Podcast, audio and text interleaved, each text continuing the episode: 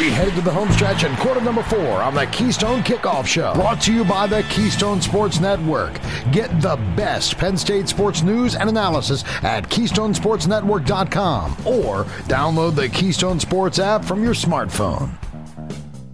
We are back, quarter number four, still talking Penn State wrestling with Brandon Pelter is back with us. This segment brought to you by Labatt Blue and Labatt Blue Light. Bleed blue and white, drink blue and light.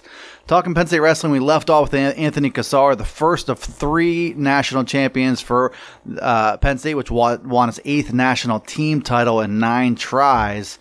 Um, I want to get back and, and, kind of work our way through Penn State's lineup and guys that hit the podium. But I did want to ask you, Brandon, because I think this is one of the bigger fundamental talking points coming out of what was otherwise a really good weekend was uh, the NCAA and the challenge system that they have in place where the coach throws the brick, the officials go to the video monitor, uh, they review it. And I know I didn't watch – wall to wall from Thursday through the end of Saturday, but I watched enough and I saw zero calls overturned. And I think the, the question, Brandon, is why are the officials on the mat the ones responsible for reviewing and potentially overturning their own call? There's just all kinds of uh, incentives not to do anything in that situation.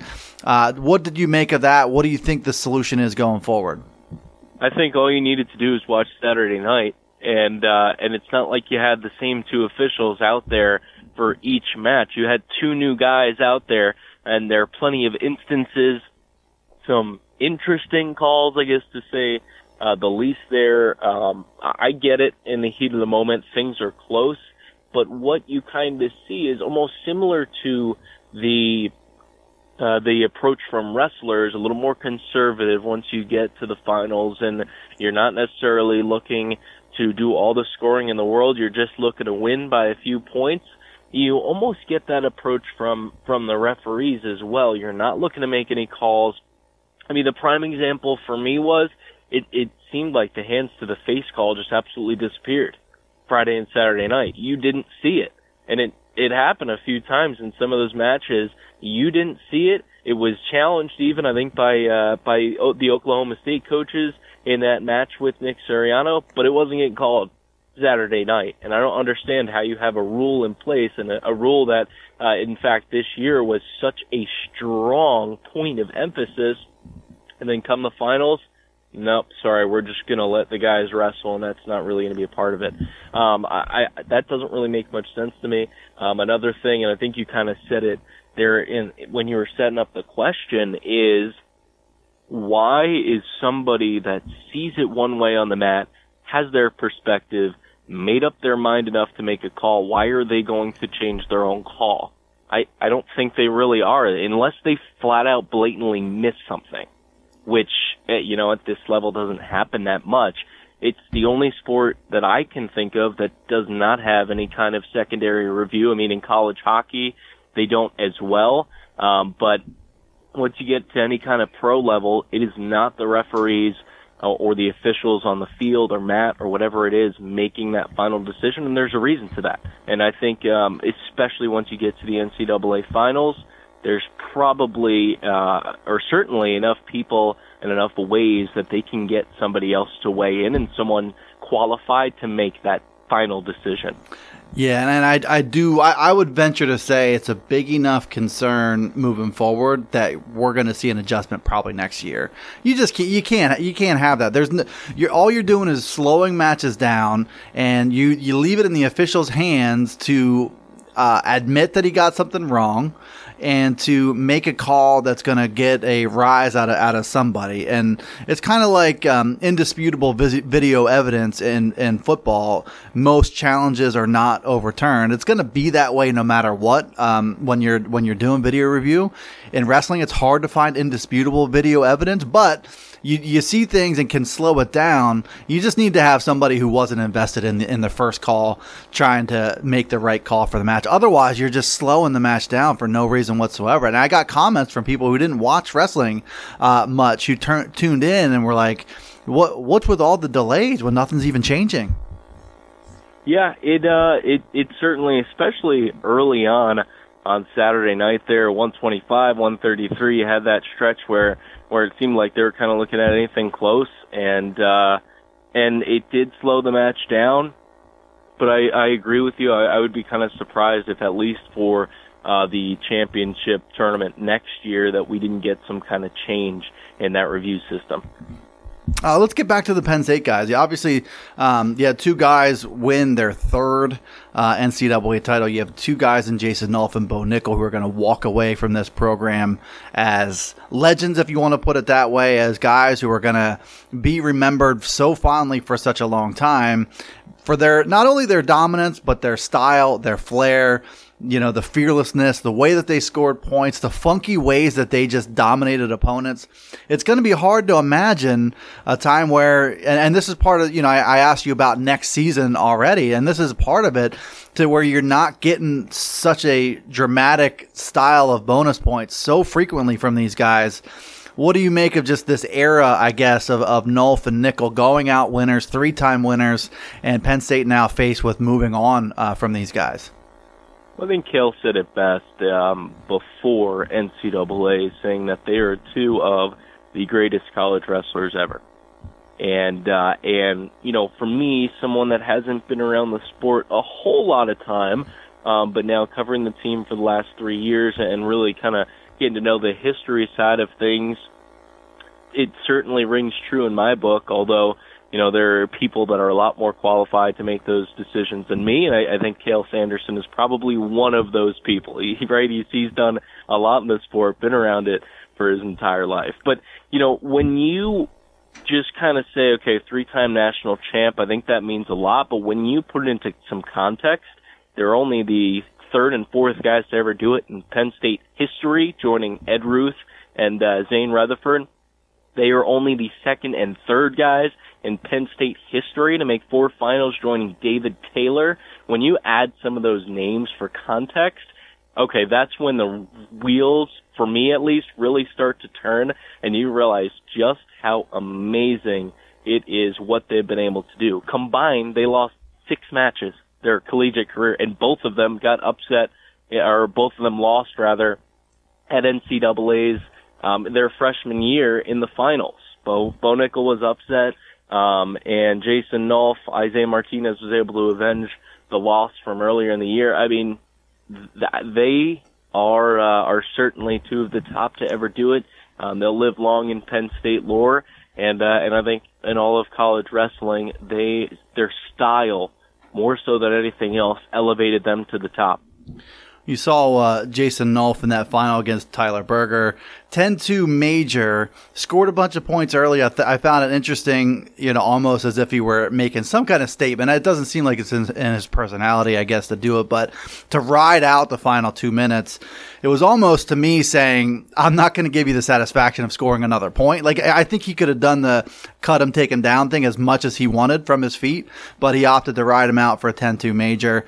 Uh, I did also like that Nolf addressed uh, you know people getting on Tyler Berger for things that he said on social media, basically saying, "How can you be mad at somebody who's just passionate about what they do?" If there's one person in this lineup, uh, Brandon, that I feel like sounds exactly like Cael Sanderson and the way that he speaks and the things that he says, it's Jason Nolf because that strikes me as something that that Cael would say right there. Definitely, and and the other thing is when it comes to the mat in general, he's not a showy guy um, he's not gonna, you know, go out of his way to embarrass a kid. That that kind of stuff doesn't get to him. He he's one of the few that gets it. You know, he he's out there, of course, to win. He's a competitor. He wants to score. Um, and and as you mentioned, he's willing to do whatever funky, weird positions and um, that it takes. But he's not necessarily out there to make the other guy looks silly. He just wants to win, and uh, and that was so telling of Jason and his mindset. What he said on the on the television broadcast after the fact that well, why give the guy any kind of you know issue for it? He's a competitor too. Tyler Berger was out there to win. He's looking for a national title. He's a senior as well. How can you really hate the guy for it? Um, so Jason Nolf, definitely the mindset is there and probably more advanced than it should be for a 20 something year old. So Bo Nickal, five one winner at one ninety seven. Last match of the night. I, I, guess it fell flat a little bit just because you have such high expectations for Bo, but really in control from minute one to minute seven. Didn't take a lot of unnecessary risk. I think he knew that he was the better wrestler in that match and was content, as you mentioned before, just to to ride that thing out. Five one. He beats Kollin Moore from Ohio State. Vincenzo Joseph uh, loses to Mekhi Lewis from Virginia Tech, their first ever national champion. He ends up winning Outstanding Wrestler, and I don't think there was much of a fluke to this one. Do you? No, not a chance. I mean, Mekhi Lewis, the tournament that he had, uh, one of for a lower seed to win it, got to be up there in one of the top performances. I mean, the kid started out here, and uh, and in the let's see, looking back at the bracket, he was able to beat Michael Labriola of Nebraska, beat Oklahoma. Uh, yeah, I mean, he just an incredible, incredible tournament for him. Actually, let's turn it here and look back a little more. Um, I, I think for Virginia Tech in general, what a way to, to get your first on the board. Rutgers as well with their first um, national champions in Nick Suriano and uh, Anthony Ashnault at 139, uh, 149 rather. But Lewis beat the top seed Alex Marinelli.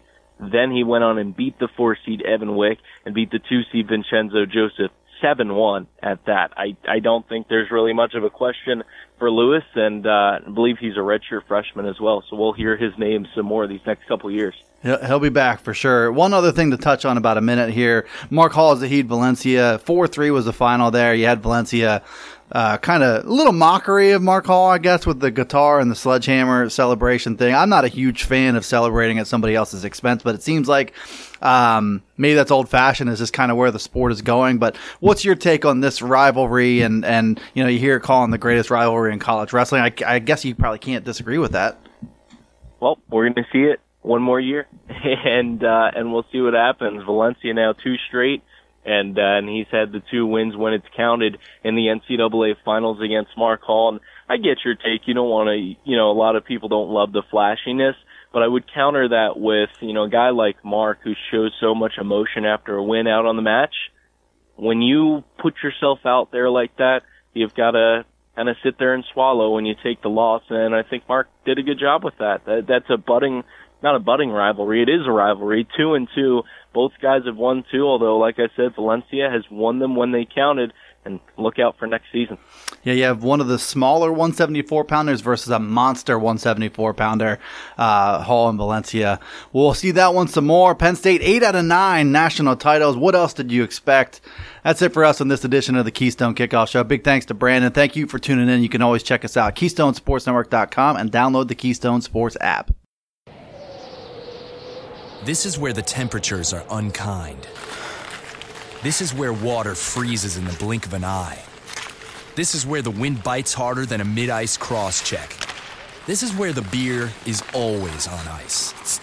This is Labatt Hockey, played the way Mother Nature intended. Labatt Blue is proud to support pond hockey and all the hardy souls that like to play it cool. This is Labatt Hockey. Beer, Labatt USA, Buffalo, New York. Hey, Penn State fans, here is your chance to take something off your bucket list. That's right, Go PSU RV is offering a full range of RV setups ready for a weekend of great tailgating at their Lions Den, which is the closest single game RV overnight lot to Beaver Stadium. You can arrive anytime Friday afternoon, stay until Sunday morning, avoiding all that traffic. Don't miss this unique opportunity. Go online to gopsurv.com and reserve your RV today.